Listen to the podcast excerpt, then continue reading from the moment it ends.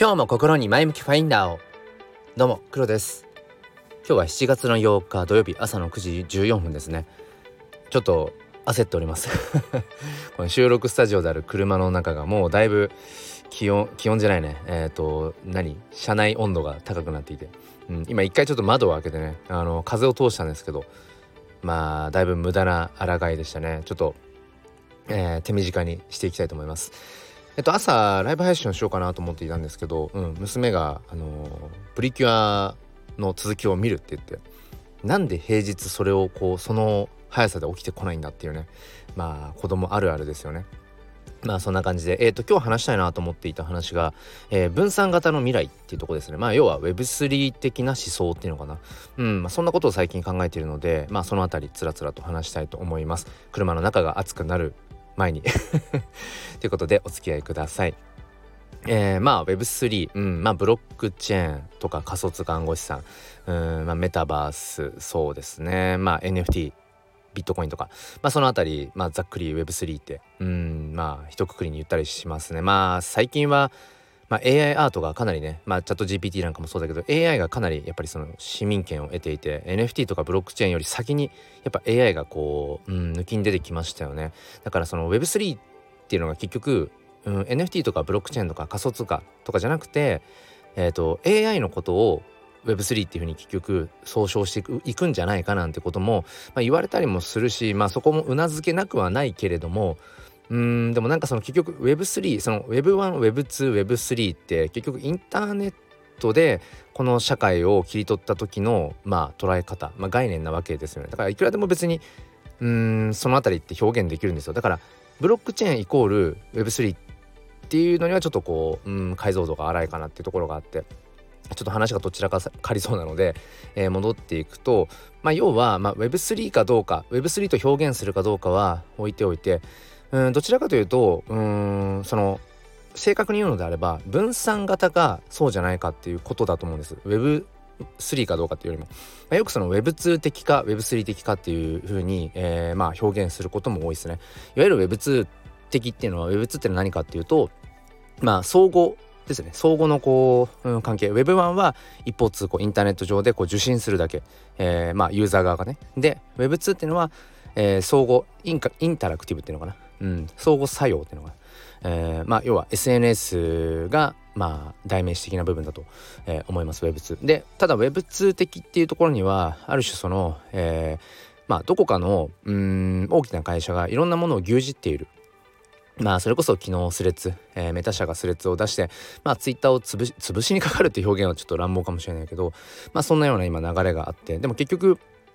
えー、スレッズがそのまあインスタ版ツイッターなんて言われていたりだとか新しい SNS って言われているけれどもでもうん結局はツイッターも、うんまあ、インスタもそのスレッズも、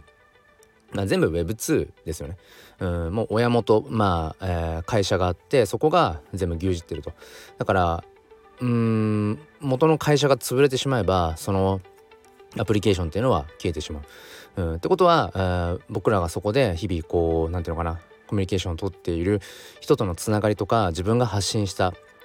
えー、言葉や思いや声ってものがまあ消えてしまうわけですよね。うん、これがいわゆる Web2 的であると自分のその資産と言えるようなもの、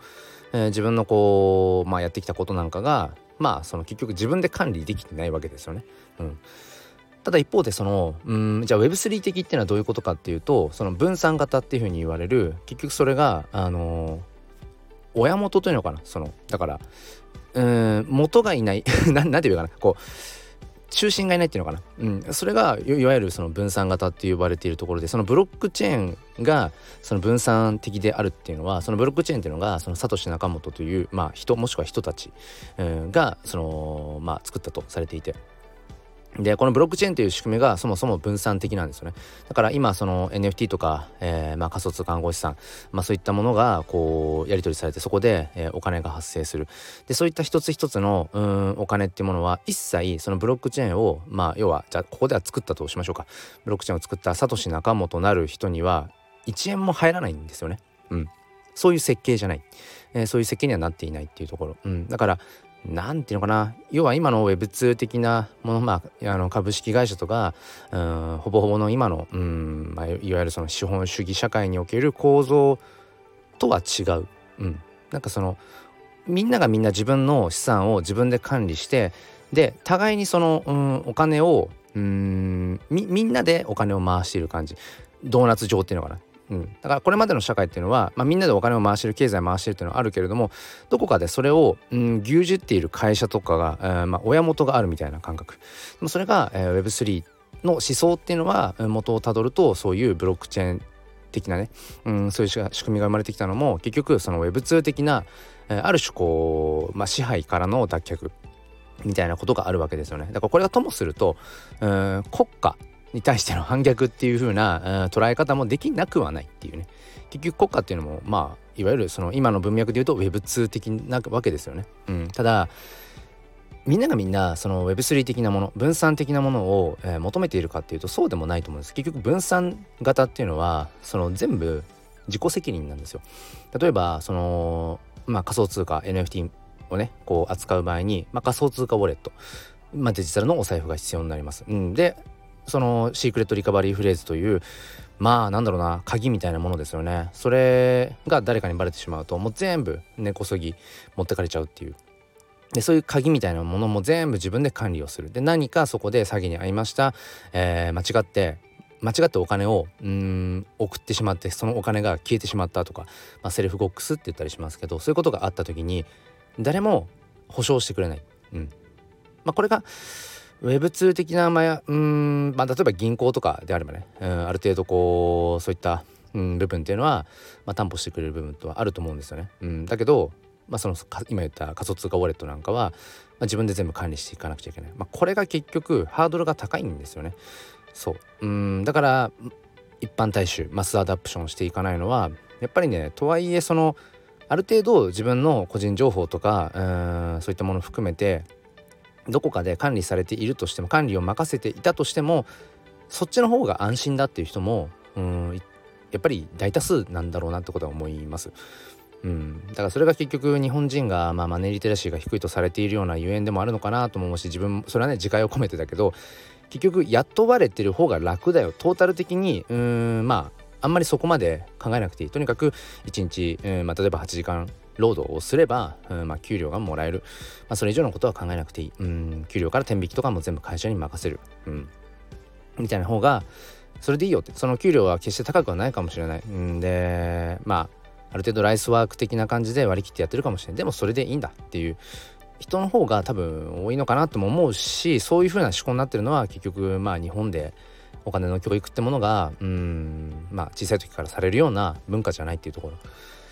まあそういうところでやっぱり受け身なことが多いと思うんです日本人は。うん、まあ そのもう再三ですけど次回を込めてね。だからなかなかその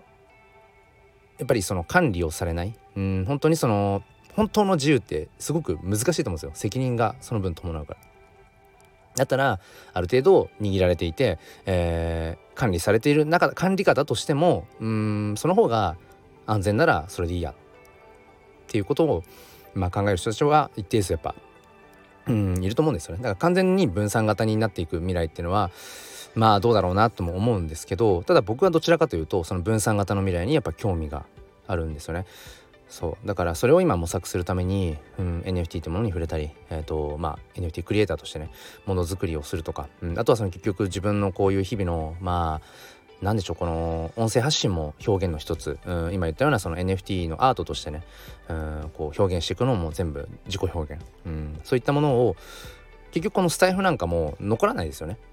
未来英語残るものではない。別にそれはスタイフの会社がどうのこうのって意味じゃなくて、まあ、そういう仕組みだから。だけどうん今自分がやっぱり目を向けているのはその Web3 的な分散型の SNS、えー、Twitch ってものがあって。この Twitch っていうのは多分ほとんどの多分人はあんま知らないんじゃないかなと思うんですがそうまだ開発段階だしねうんそのバグもまだまだ多いしテスト段階ではあるんだけどもこれは結局うん広告費とかで成り立つような SNS ではなくて、えーと、自分のいわゆるツイートみたいな投稿一つ一つにお金がかかります。うん、でいいねするにもお金がかかる。一方でいいねもらったらお金がもらえる。フォローしてもらったらお金がもらえる。全部のアクションにお金が紐づいてるんですね。まあ仮想通貨ですけど、うん、だからその、えー、互いにお金を回して、えー、やっていく。SNS まあ自分の投稿にお金がかかるってなったら、まあ、わざわざわざわざそのなんか誰かを批判するような うん投稿とか、まあ、いわゆるクソリプみたいなものっていうのはないと思うんですよね。うん、だから僕はある種今そのツイッターがちょっと厳しくなってきているような状況の中でスレッズが出てきたみたいなこのやり取り、まあ、結局ねあのいたちごっこだと思っていて、うん、でもやっぱりそのやっぱ先に行くのであれば今話したような Twitch みたいなその分散型の SNS、うん、っていうのかな、うん、そういったもの。でそのちなみにその Twitch っていうのは投稿の一つ一つをそのブロックチェーンに、えー、フルオンチェーンで刻むことができるんですね。まだちょっとエラーがね起きててねまだ初投稿ができてないのであの体験を伴った話ではなくてそこはねちょっと恐縮なんですけど、うん、まさにその自分の、えー、発言とかその言葉っていうものがまあ、基本的にそのブロックチェーンの仕組みですよね。未来英語残っていくとされるこの仕組みに、うん、刻まれるので、うん。まあ、消えることはないっていう。まあだからまあ、刹那的なものも必要だと思うんです、うん、残らない何かっていうもの。その瞬間だけのっていうものもあると思うしでも一方でそうやってやっぱちゃんと残していきたいものとか、うん、自分が残すべきだなって思う自分のこう生きた証みたいなもの、うん、そういったものを何ていうのかな。うんどう残していくのか。そして何を残したくて何は別に残さなくていいのかっていうなんかねそのことが今自分の中ではうんまあ一番こうホットな、うん、旬なテーマになっています。ということで、えー、もう車の中が限界です。サウナだ。いやということで、はい、あの、だいぶね、もう夏という感じですけど、皆さんね、是非体、あの、大事にして、あの、やっていきましょう。ということで、えー、最後までお付き合いくださり、ありがとうございました。明日日曜日は朝6時半からあのこのスタイフの方でライブ配信で、えー、ミンミンさんとチョークさんと、えー、クリプトークと題してね、あのー、3人でワイワイガヤガヤあのそういったね、えー、Web3 の話とか、えーと、分散型の話 AI とか NFT とか、まあ、そういうちょっとこう先の未来にね思いを馳せるようなそんなライブ配信を明日は、やっていきたいと思います。よかったら遊びに来てください。明日の日曜日朝6時半です。ということでありがとうございました。それでは皆さん良い一日を。そして心に前向きファインダーを。ではまた。